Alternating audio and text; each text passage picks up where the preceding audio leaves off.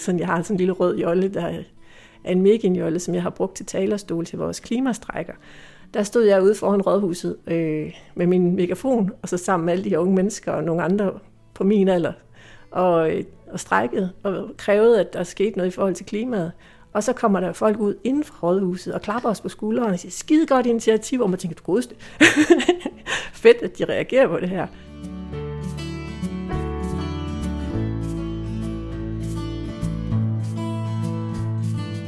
Velkommen til podcasten Fællesskabets Grønne Kraft. Tre episoder, hvor du vil møde nogle af de mange klimavenlige ildsjæle og fællesskaber, der i de her år viser muskler og handlekraft overalt i landet. Vi skal til Fyn, til Føns, Brænderup og Middelfart. Vi er nu nået til sidste episode, der foregår i Middelfart, hovedstaden i kommunen, men også i de omkringliggende mindre byer, som for eksempel Strib og Nørre Åby. I Middelfart bor 16.000 mennesker. Med udsigt til Lillebælt, brostensbelagte gader og stokroser, side om side med et moderne byliv og en årlig tilbagevendende begivenhed, nemlig Klimafolkemødet i september, hvor alle fra nær og fjern er velkomne. Og nu vi jo er på Fyn, hos Andersens fødeø. Digteren, der fyldte tykke bøger med verdensberømte eventyr. Den historie, du nu skal høre, er jo også en slags eventyr. Forskellen er bare, at den faktisk er sket i virkeligheden. Her er ikke bare tale om en fjer, der blev til fem høns, men om syv borgere, der i løbet af ingen tid voksede sig til en kæmpe flok, der vil gøre alt, de kan for at øge biodiversiteten, hvor de bor. Middelfart Ville Kommune, som projektet er kaldt, er håbet om at gøre en klimavenlig forskel, og samtidig er det også symbolet på et stærkt og motiverende fællesskab, på fællesskabets grønne kraft. Du skal nu møde Linda, Anne og Bent, borgmester Johannes og Anne, der er fremtidsforsker. Velkommen til Linda Jeg var blevet inviteret ind på rådhuset. Først var sådan har du mulighed for at sidde klar på Zoom den og den aften? Jamen det kunne jeg godt. Så gik det ikke så lang tid. Så fik jeg en invitation. Har du mulighed for at møde op sådan fysisk på rådhuset? Det var mens der er corona lukket og alting, så det, jo, det kunne jeg da godt. Og så øh, blev jeg hentet ned i forhallen og bragt op i et øh, mødelokale og fik at vide, her skulle jeg sidde, indtil øh, hvis nu jeg var den heldige, der skulle have øh, øh klimastafetten for årets klimafighter, så ville jeg blive hentet ind i rådhussalen, og så ville der så stå nogen derinde og overrække den til mig. Og så sad jeg der og tænkte, ja, det er sjovt, for jeg synes ikke rigtigt, jeg så andre nede i forhallen. Jeg synes ikke rigtigt, jeg hørte andre, der sådan blev installeret. Jeg tænkte, det kunne da godt være, til at overveje, hvad jeg skulle sige. for det blev jo optaget og alting. Øh, og det, så gik det jo heller ikke så lang tid. Så, øh, så blev jeg så hentet og kom ind i rådhussalen. Og fordi det er alt det her med corona, så var det sådan høfligt til selvbord. Så stod der jo simpelthen sådan en lille fin øh, cafébord. Øh, med den her øh, statuette, kan man kalde den. Det er en model af et træ, og så øh, diplomet for at være årets klimafejder. Og så var vores borgmester der, Johannes Lundstrød, og øh, så en journalist fra Fyns, tror jeg det var. De øver sig i at lave sådan noget, hvor de også øh, sender live. Så det var spændende. Så overrakte han den, og så måtte jeg også selv tage den, fordi at vi skulle jo spritte af og holde afstand og alt det her. Så det var, sådan, det var lidt sjovt. Jeg kunne så godt tænke mig, som jeg også sagde derinde, at øh, det ikke var nødvendigt. At, at det ikke skulle fejres sådan noget, men at alle selvfølgelig bare gjorde en kæmpe indsats, fordi vi har brug for, at, at alle trækker lige nu. Så øh, på den måde, så er det ikke noget, sådan higer efter at komme ind og, og blive fejret. Det er bare vigtigt, at vi alle sammen får øjnene op for at komme i gang. Og jeg ville elske, at der var nogen, der gjorde mere end mig. Jeg hedder Linda Frølund Hansen, og øh, jeg bor i Strib sammen med min familie. Vi er en familie på fire. Og øh, ja, vi bor bare i ganske almindelige rækkehus og har boet her i byen i en 16 år efterhånden. Jeg er uddannet lærer. Jeg har arbejdet i lang tid som øh, pædagog, som klubpædagog. Øh, og så, øh, jamen, jeg har også været efterskolelærer, så jeg har haft rigtig meget med børn og unge mennesker at gøre. Og kan jo se øh, og mærke den frustration, som mange af de børn, de, øh, de kommer med, øh, når man begynder at snakke klima og miljø og sådan noget det er ikke fordi, de ikke gider høre om det, men de er bare sådan, hvorfor sker der ikke noget? Hvorfor gør vi ikke noget? Det er jo ligesom vores fremtid, det går ud over. Øhm, så jeg har jo sådan en stærk hånd i ryggen i forhold til, at jeg har mødt mange børn. Det er jo hvert år, for eksempel på efterskole, så det er over 120 børn, der så har været forbi. Og, eller unge mennesker, skal man huske at kalde dem. Det er bare mange menneskers frustration, som jeg ligesom handler ud fra. Johannes Lundsfryd Jensen, og jeg er borgmester i Middelfart Kommune. Vi kan nå meget mere, hvis vi gør det sammen. Altså vi kan godt arbejde med vores øh, vejrabatter øh, og drive dem på en god måde i forhold til naturen. Øh, men, men det begynder jo først at fylde noget, hvis det er, at alle borgere siger, jamen nu gør vi også noget i vores haver, øh, og virksomhederne siger, jamen de stykker, vi driver ud mod motorvejen, i stedet for at henlægge det som, som, øh, som grøn ørken med, øh, med græs, jamen så laver vi biodiversitet, vi laver vilde blomster, vi laver øh, bihoteller og insekthoteller osv. Så, så vi mange dobler jo indsatsen, når vi arbejder sammen. Vi, vi har ikke noget alternativ.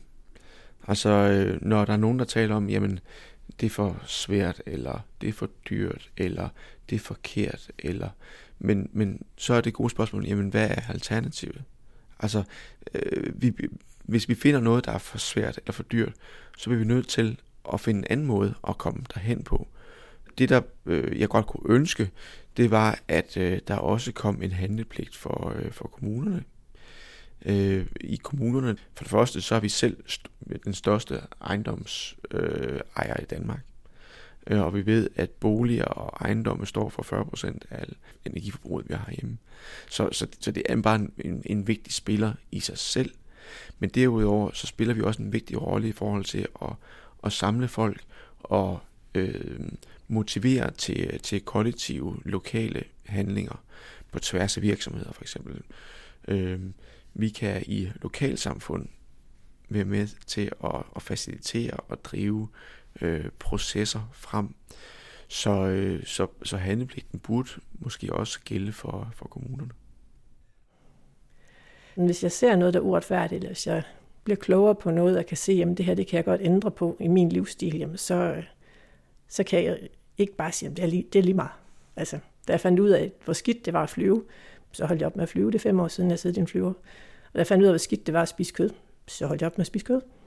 så fandt jeg noget andet at overleve på, og jeg har da en kammerat, der kigger på mig den anden der og siger, hvor længe har du spist vegansk? Ja, det har jeg i tre år jamen, du ser jo helt frisk ud. så jeg er frisk nok til at give dig et spark, altså. Fordi der er bare sådan en tro på, at jamen, så dør man jo lige pludselig, og det, er, det gør man ikke, bare man lige spiser det rigtigt. Så ja, jeg har nok den der, man bliver nødt til at handle på det, man ved. I lang tid har jeg jo arbejdet for klimaet, og biodiversiteten er jo sådan set et ben af klimakampen. Fordi hvis ikke vi har en velfungerende natur, så kan vi heller ikke øh, få klima til at fungere. Vi skal have noget, der kan optage CO2, og vi har også brug for hele det økosystemet i forhold til altså fødekæder osv. Øhm, så på den måde så hænger det bare helt, altså helt vildt godt sammen, synes jeg. Plus, at det, det er meget mere tilgængeligt for folk. Altså det er så nemt at gå ud og plante træ, eller grave en stribe af sin græstørv om, og så øh, så nogle blomster, eller lægge en bunke sten, og så se, at der lige pludselig sidder sommerfugle på det. I stedet for, at man siger, nu køber jeg en elbil, og så ved jeg, at jeg sparer CO2, men jeg kan ikke se det. Øh, så på den måde så jeg brug for noget, der var mere konkret, og jeg havde brug for noget, som kunne samle flere folk, for ligesom at holde min gejst, fordi jeg har arbejdet for, for klima og miljø i mange år. Og så var jeg så heldig, at jeg igennem øh, noget, der hedder Grønne Nabofællesskaber, mødte en gut, der hedder Bent Pandal, som startede øh, det her op med, altså det her initiativ op med, at vi gerne vil have kommunen til at melde sig til den her konkurrence. Fordi det er jo en konkurrence, som kører blandt kommunerne. Og vi er jo bare borgere. Han er pensionist, og jeg er pædagog. Så øh, det var bare sådan, jamen, nu gør vi noget. Og han er sådan rimelig ny til byen, eller i hvert fald ikke sådan det helt kæmpe store netværk på Facebook, hvor jeg sådan har været her i mange år, har været efterskolelærer, har børn i institutioner og så videre, og kender jo folk på kryds og tværs. Øh, så jeg spurgte ham, om, øh, om jeg ikke godt måtte invitere nogle flere folk med i gruppen. Jeg tror, vi var syv, da han sådan havde inviteret lige. Ja, om det måtte jeg godt. Og ja, nu er vi på 870, og det er altså ikke min skyld det hele. jeg hedder Bent Pandal, og øh, jeg har boet her i Middelfart i 10 år. Og øh, jeg begyndte at interessere mig for det her, fordi jeg så øh, bunderøven deroppe i Nordjylland, og jeg tænkte, det er fantastisk. Som de kunne mobilisere folk til at, at, at hjælpe med at få mere natur, og det var for borgmesteren og ud i industrien og ud i landbruget. Jeg synes, det var helt vildt godt. Og så så jeg en have, hvor, hvor konen hun ville godt have, have vildhave. Manden han skulle da i hvert fald ikke have noget, for han kunne godt lide at klippe græs og hæk, og det kunne jeg også godt. Men øh, så havde de alligevel fået lavet noget vild have, og så sad han derude en morgen og havde fået lavet haven kuperet, og han sagde, det er det bedste, der er sket i mit liv. Jeg sidder herude hver dag, og det summede, og det boblede, og det var så fantastisk at se på. Altså. Så jeg tænkte, det vil jeg også gerne. det er jo ikke fordi, vi er jo ikke så sindssygt opsat på, at vi skal vinde. Men vi er jo bare interesseret i, at vi får noget mere biodiversitet, ikke? og noget mere natur, og at vi alle sammen bliver mere opmærksomme på, hvor meget, hvor stor glæde vi kan få af, af både insekter og myrer og sommerfugle og æren og ja, hvad vi ellers skal sige, som vi måske har alt for lidt af. Jeg synes bare, man skal gå i gang. Lad græsset gro nogle steder, sådan så, så, så jeg slår jo også noget af det her sådan. Det skal ikke, det skal ikke blive vildt det hele, tænker. Ikke lige nu i hvert fald. Men så lader jeg noget gro herude og, og noget derhen, og så slår jeg nogle stier ned imellem og sådan. Og jeg synes, man kan lade hækken stå til efter Sankt Hans for eksempel, altså til, til den afblomstrede, hvis man må for naboerne, eller kan blive enige om det. Og tage, tage et lille, altså hvis man har sådan en stor underskål for eksempel til, til øh, havekrukker, så kan man jo grave den lidt ned i jorden, eller sætte den på jorden og fylde den hver dag med noget nyt vand, så der er vand til fuglene, og der er mange små ting, man kan gøre, uden at det ligesom hverken koster, eller at det store arbejde. Altså min rolle og byrådets rolle er at bakke borgerne op i deres, øh, i deres engagement. Vi må endelig ikke overtage det, altså at gøre det til kommunale øh, opgaver, fordi øh, det bliver det sådan set nogle dårligere løsninger af. Vi har brug for den øh, fantasi og kreativitet, der er hos borgerne. Vi har brug for det engagement, og vi har brug for, at folk arbejder med også deres egne kvadratmeter. Øh, for mig er en kommune det er alle os, der bor her og har et ærne her. Det kan også være folk, der bor i andre kommuner, men som arbejder på en arbejdsplads i Middelfart Kommune. Øh, på den måde er de også en del af Middelfart Kommune. En kommune er ikke bare rådhuset. Og, øh, og hvis man skal følge den logik ud i yderste led, så en kommune, det er jo også det, der sker i en privat villahave. Det er jo også det, der sker, øh, når en borgergruppe vælger at sige, at vi vil, vi vil øh, forsynes med, med el, der bliver lavet af solceller, der hvor vi bor. Det er også en kommune, når nogen siger, at vi vil lave Danmarks øh, mindste fjernvarmeanlæg, baseret det på vedvarende energi. Så, øh, så vi er alle sammen kommunen. Og, øh, og hvis det skal give mening, skal vi jo alle sammen være med til at bestemme. Og, og det er det, vi går efter som byråd. Det er også derfor, det hedder en kommune. Kommune er jo, betyder jo fælles community. Dermed kan vi træde ind i et rum og facilitere processer, hvor folk grundlæggende har tillid til os, øh, og at der ikke er nogen skjulte motiver bagved. Så, så vi udfylder en meget, meget vigtig funktion i det, der handler om at skabe fællesskaber. En Danmarksmester i at se tendenser og tegn i tiden, og i den, der ligger derude, er fremtidsforsker Anne Skar Nielsen. Hun har meget på hjerte, så spids ører.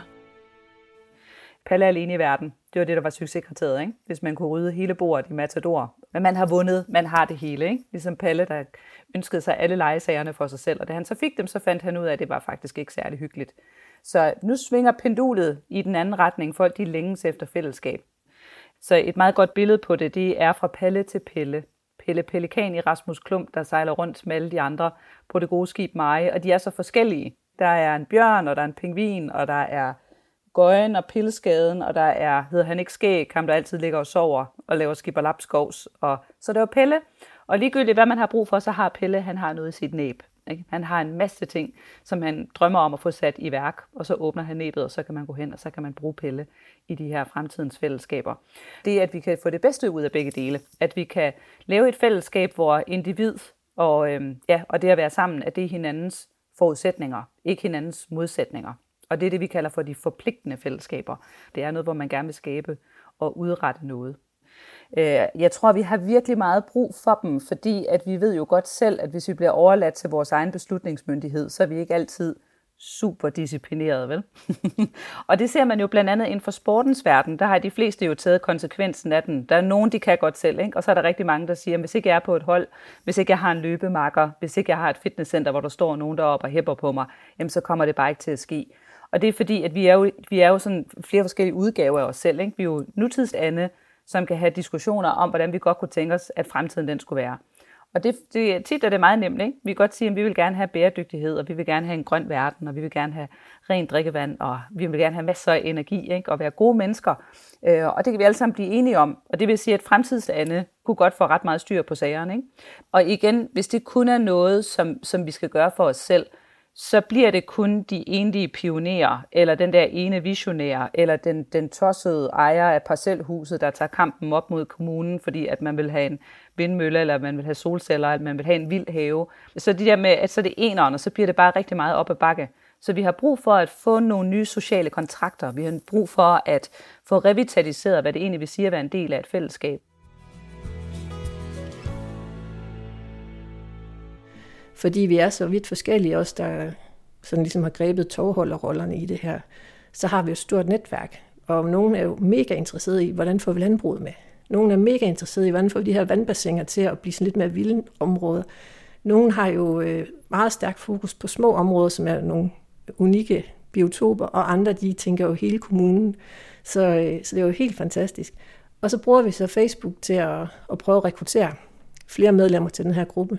Vi laver arbejdsdage, vi laver arrangementer, vi laver ture. Øh, så det bliver sådan lidt mere sådan et sted, hvor vi får idéerne til at boble. Så vi ligesom kan, kan være med til at få kommunen øh, gjort endnu grønnere, fordi altså, jeg ved, at vores øh, naturforvalter derinde, og det kan godt være, at det er en forkert titel, men der er en, der hedder Rasmus Skår derinde. Han, øh, han har jo mange gode planer, altså i sidevis. men det er jo bare svært for en mand og så hans øh, folk øh, at udføre alt det her. Så det er vigtigt, at borgerne selv starter i deres have og kigger på deres nabolag, får idéer, hiver fat i kommunen og, og får tingene udført. Øh, fordi vi bliver nødt til at gøre det her sammen. Vi kan ikke bare regne med, at det er kommunens opgave. Sådan, jeg har sådan en lille rød jolle, der er en meginjolle, som jeg har brugt til talerstol til vores klimastrækker. Der stod jeg ude foran rådhuset øh, med min megafon, og så sammen med alle de her unge mennesker og nogle andre på min alder, og, øh, og strækket og krævede, at der skete noget i forhold til klimaet. Og så kommer der folk ud inden for rådhuset og klapper os på skuldrene og siger, skide godt initiativ, og man tænker, du godeste. Fedt, at de reagerer på det her. Og så har vi egentlig haft en god kontakt derinde til, her. det var sådan en som Morten Vestergaard, for eksempel, klimachefen derindefra, som synes, at det var jo helt fantastisk, at man lige pludselig kunne se nedefra borgerniveau, at, øh, at der faktisk var nogen, der ville det her, at det ikke bare sad ham som klimachef og sagde, at det er altså vigtigt, at vi har et problem med havestiger og så videre. Øh, at, at der bliver et pres på, fordi det er det, der skal til, fordi at byråderne de reagerer jo på, hvad, hvad vælgerne vil. Så vi skal bare være så mange som muligt, som vil det her. Der er ikke så mange, men øh, jeg prøver, om jeg kan finde en. Øhm, nu har jeg jo lige mødt dig helt tilfældigt ja. her på torvet. Har du hørt om, om det her projekt med at gøre Middelfart til Danmarks vildeste kommune? Ja, det har jeg faktisk. Og det er også noget, som øh, vi derhjemme går rigtig meget op i, og har lavet et kæmpe vildt bed til fugle og blomster og bier og sådan noget, for vi synes selv, det er rigtig vigtigt. Så du har meldt dig til gruppen? Nej, jeg er faktisk ikke med i gruppen, men vi har faktisk gjort det i flere år selv derhjemme. Hvordan starter man? Jamen altså, vi har bare valgt, vi har en rigtig stor have, så vi har bare valgt et stykke jord, hvor vi har øh, sået en masse vilde blomsterblandinger. Og det kunne vi se sidste år, det gav en masse til, øh, til alle øh, havens dyr. Altså til øh, ja, små fugle, men også til sommerfugle og bier. Og det er jo det, der er lige så stille er ved at forsvinde, så det er så vigtigt, at vi har det i haverne. Og har man ikke en have og kan gøre det på den måde, så kan man altid finde en krukke og så nogle af de her vilde blomsterblandinger i. Eller lade, som jeg kan se nogle steder, så har de lavet grøftekanterne gro, for netop at vi får det der vilde natur. Så der er jo mange muligheder at gøre det, eller mange måder at gøre det på. Jeg tror, at vi har købt 10 forskellige pakker, og så har vi bare lavet en stor øh, blanding og strøget det ud. Og så øh, sidste år blomstrede det helt til oktober-november, og så skifter det jo. Og så ved jeg godt, så kommer der tisler, og de, øh, så kan vi diskutere, om det er ukrudt eller ej, men de er jo også smukke, når de blomstrer. Så ja. Tror du, du kunne øh, finde på at signe op i gruppen, så du kan inspirere nogle af de her mange, der har meldt sig? Fordi du er jo gavet. Øh, jo, det tror jeg helt sikkert godt, jeg kunne finde på, fordi ja, vi har jo selv dyrket det, hvis man kan sige det på den måde, i, i nogle år nu. Ja.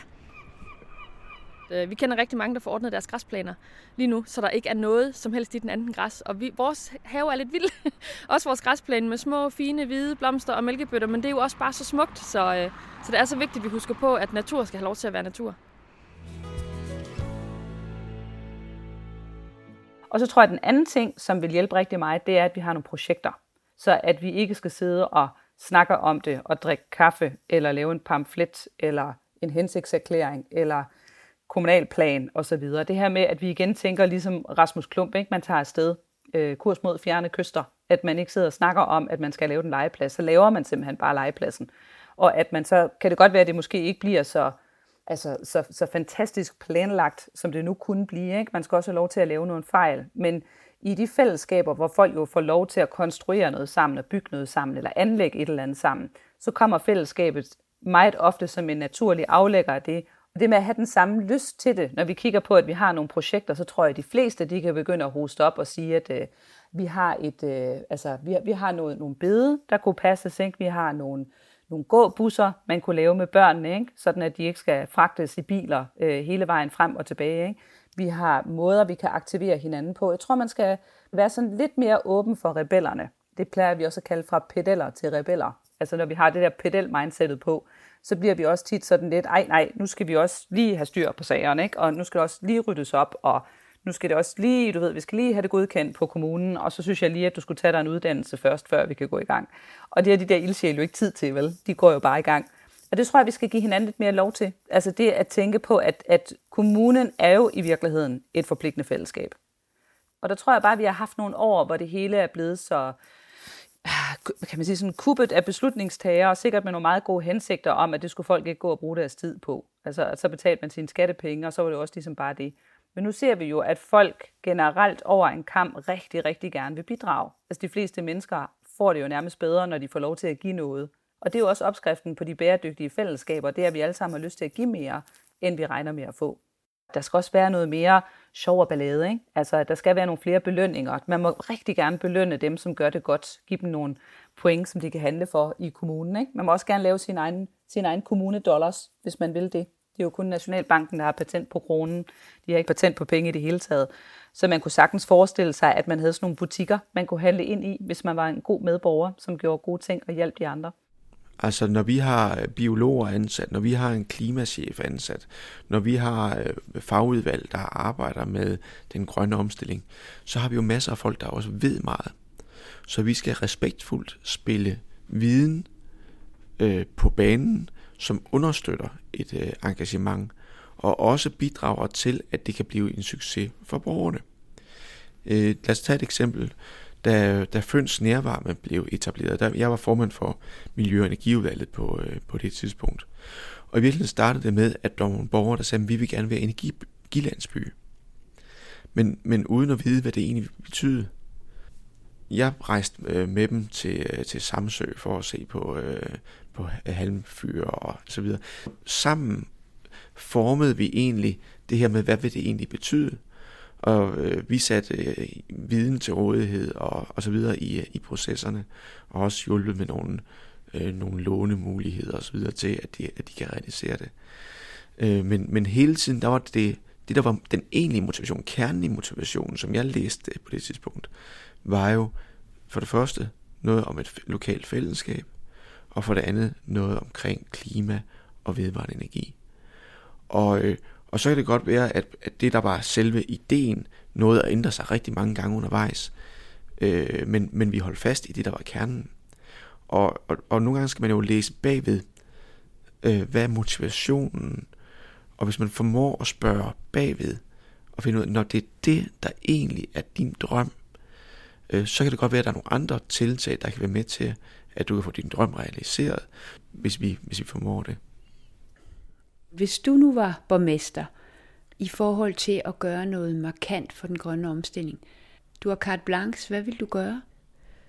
Jeg har faktisk fem sider, så det er ikke... øh, noget af det vigtigste, jeg vil sige, det er jo netop som, øh, altså jeg ved jo godt, at det at være borgmester, det er jo ikke bare at være diktator og gå ind og sige, sådan her vil jeg have det, og så bliver det sådan. Det er jo det mulige kunst. Men hvis jeg nu havde en chance, så ville jeg sørge for, at sådan noget som øh, borgerne, at de blev oplyst og inddraget og støttet i grønne handlinger, og oplyst nærmest øh, på daglig basis, vil jeg sige. Der skulle opslag op øh, rundt i byen, der skulle øh, lægges noget på Facebook, der skulle lægges noget på kommunens hjemmeside. Det skulle lægges i folks postkasser, fordi mange er sådan, jeg har ikke læst det, for det er jo, det er jo ikke, det er jo ikke ligge i min postkasse, så er det jo ikke vigtigt. Nej, men du kan jo abonnere på en avis. Du kan være medlem på Facebook, hvis vi nu leger Facebook er vores ven. Øh, du kan følge kommunens hjemmeside. Der er masser af mulighed for at oplyse sig selv, men mange har jo den der travle hverdag, hvor det simpelthen, hvis ikke det bliver puttet helt op under næsen på dig, så kan du ikke øh, overskue og forholde dig til det.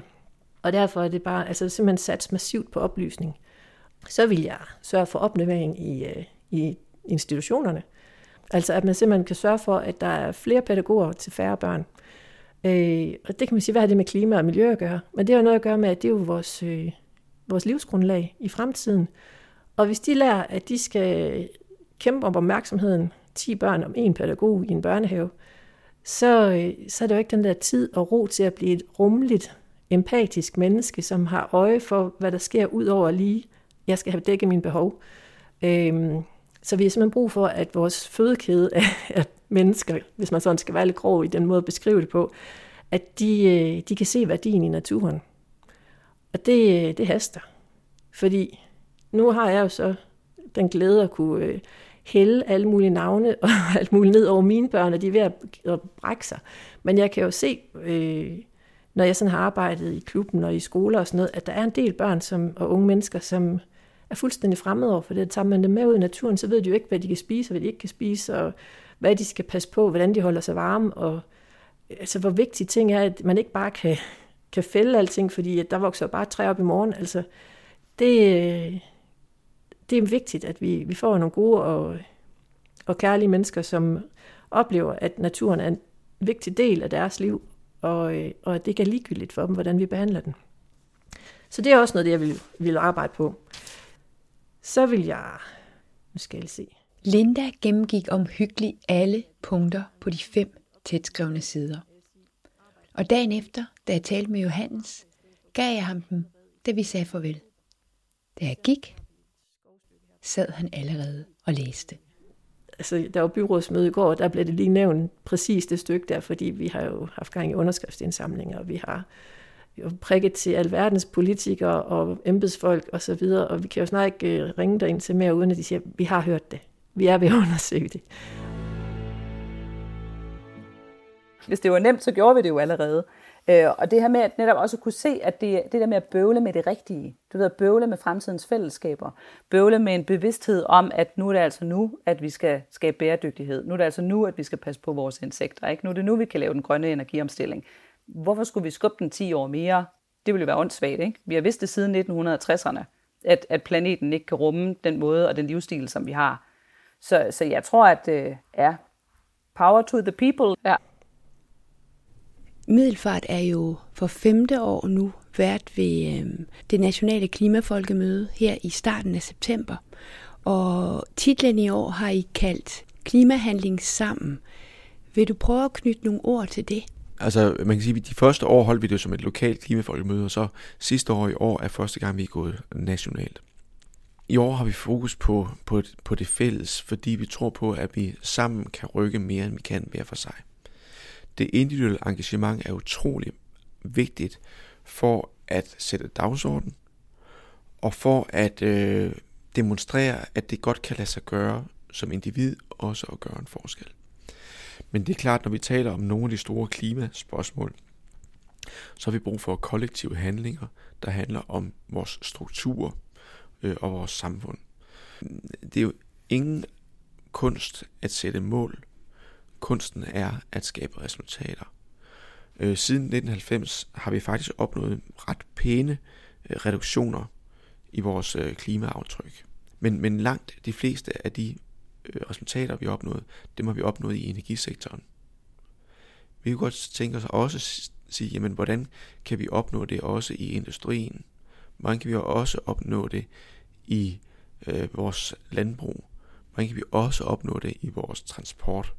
Så vi, øh, vi prøver sådan set at også skubbe lidt til, øh, til strukturerne og sige, men hvordan kan vi sammen skabe konkrete handlinger i vores strukturelle fællesskaber. Hvis du kan huske i gamle dage, kan du huske, når man kørte i bil, så kørte man med sådan nogle kort, sådan nogle fysiske kort, og så sad, i hvert fald når jeg kan huske tilbage, så sad min mor og far med de her krakskort, sad og skændtes om, hvor er vi nu henne? og man undrer sig over, at nogen nogensinde har fundet noget som helst. Så når vi nu kigger på de her kort i dag, så er det jo en GPS, der sidder i bilen. Og det er sådan en rigtig god metafor for, hvad det er, der kunne komme til at ske de næste 10 år. Fordi det, der er super svært for os som mennesker, det er jo at være i fællesskabet, når det groder. Ikke? Altså igen, hvis jeg tænker tilbage til mor og far, der sad med alle kortene. Altså vi havde sat en retning for, at vi skal hen til den her destination. Men der var ikke rigtig noget, der hjalp os til at komme derhen. Det måtte vi ligesom selv finde ud af, og det vil sige, at vi brugte utrolig meget tid på at sidde og skændes med hinanden. Og når, det var, når man kiggede ud af vinduet, og man sad i en kø, så var der sådan en opfattelse af, at det er alle de andre. Du ved, det er ikke os, der er køen. Det er alle de andre, der er køen. I, hvor er de dumme. Altså, jeg, jeg forudser fremtiden sammen med GPS'en, og så siger den til mig, Anne, jeg ved godt, at vi skal herhen, men hvis du fortsætter sådan, som du plejer, så bliver du til kø. Det vil sige, at jeg, jeg har lige pludselig fået en bevidsthed, som mine forældre ikke havde, og det er, at det er mig, der er en del af problemet. Og det har jeg jo ikke lyst til. Jeg vil jo gerne være en del af løsningen, så selvfølgelig ændrer jeg min adfærd i nuet, og så kører jeg et andet sted hen, men jeg ender stadigvæk det samme sted. Vi har netop siddet, specielt i forhold til bæredygtighed, i den der bil med dumme kort. Altså vi er alle sammen enige om, at vi vil da gerne bedre verden, men der har ikke været noget, der hjælper os med at komme derhen, og så har vi bare spildt tiden med en masse papir, der fløj rundt ind i bilen. Men vi får nu bare bedre og bedre muligheder for at kunne agere sammen, altså for at netop kunne være et fællesskab sammen. Så derfor så bliver det også bare rigtig vigtigt at have en vision. Det her med, at man vil noget, og man vil stå på mål for noget, og man vil kæmpe for et eller andet. Fordi det at skabe fremtid, og det at skabe fællesskab, og det at lave bæredygtighed, det er rigtig svært. Men det fede ved det, det er, at, at det man bygger, når noget er svært at op ad bakke, det er jo fællesskaber. Jeg kan ikke øh, stå og kigge, og nu bliver helt ked af det.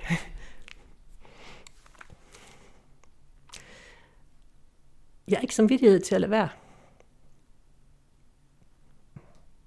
Vi står hver dag i et valg. Skal jeg købe kød?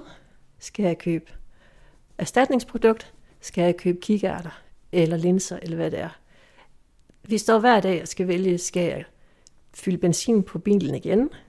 Skal jeg sætte den til salg? Skal jeg købe en elbil? Kan jeg nøjes med en cykel? Hvor skal jeg bo? Skal jeg bo i et tiny house, hvor jeg selvforsynende kører off-grid? Eller skal jeg give den gas på og have det største, flotteste hus i hele byen, og være ligeglad med, hvor meget plads jeg egentlig fylder på, i forhold til, hvad jeg har brug for. Vi har alle sammen magten. Så er der selvfølgelig nogle politikere, som vi kan sige, jamen de har lidt mere magt end os andre, men de har ikke mere magt, end det de har i ryggen. Og det er ikke fordi, de kører på Duracell-batterier eller sådan noget, men det er den folkeopbakning, de har. Hvis ikke de har vores opbakning, hvis ikke de kan mærke vores pres for, at det her, det vil vi have. Men det er farligt som politiker, fordi man bliver højst sandsynligt ikke valgt ind igen vi piller jo ved folks, det de føler er deres private frihed, men det er bare nødvendigt.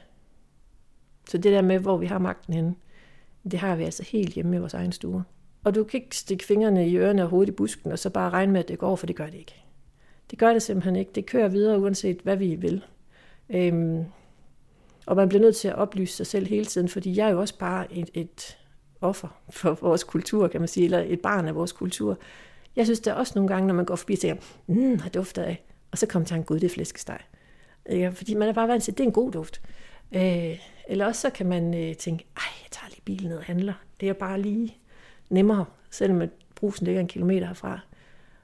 Så man skal hele tiden holde sig selv i nakkehårene, og så sige, kom nu, du kan godt, eller sådan i ørerne. Sige, du bliver nødt til at have det fokus, fordi plejer bare ikke godt nok, sådan som det er lige nu. Vi bliver nødt til at tænke ud af boksen. Og det, en kæmpe udfordring. Men vi kan i hvert fald gøre, hvad vi kan, fordi jeg kan ikke, øh, altså jeg elsker mine børn, og jeg, alle de unge mennesker, jeg har været, øh, har haft igennem hænderne i, i hele min periode som øh, lærer og pædagog osv.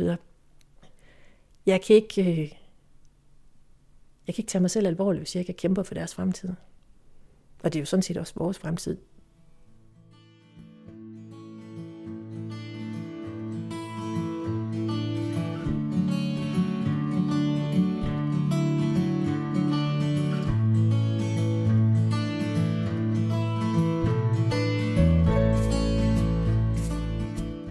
Podcasten her er udviklet med Middelfart Kommune som inspiration og som en reminder om, at vi kan, hvad vi vil, bare vi gør det sammen. Den er samtidig en optakt til årets klimafolkemøde i Middelfart, den første weekend i september.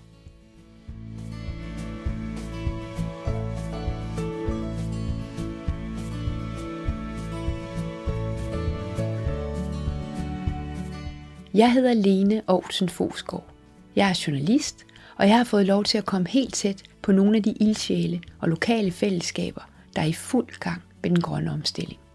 Ikke bare giver de håb, men også en tro på, at klimahandling sammen, det batter og skaber oven i købet en større livsglæde og mening med livet.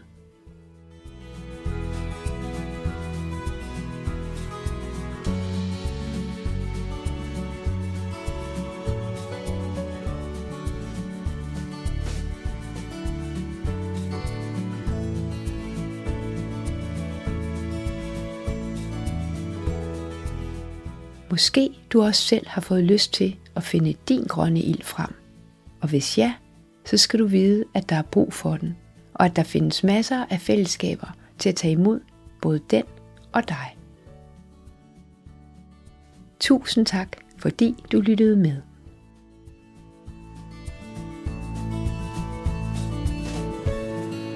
Bonus info. Facebook-gruppen der vil gøre Middelfart til Danmarks vildeste kommune, har nu mere end 1000 medlemmer, og der kommer løbende nye til.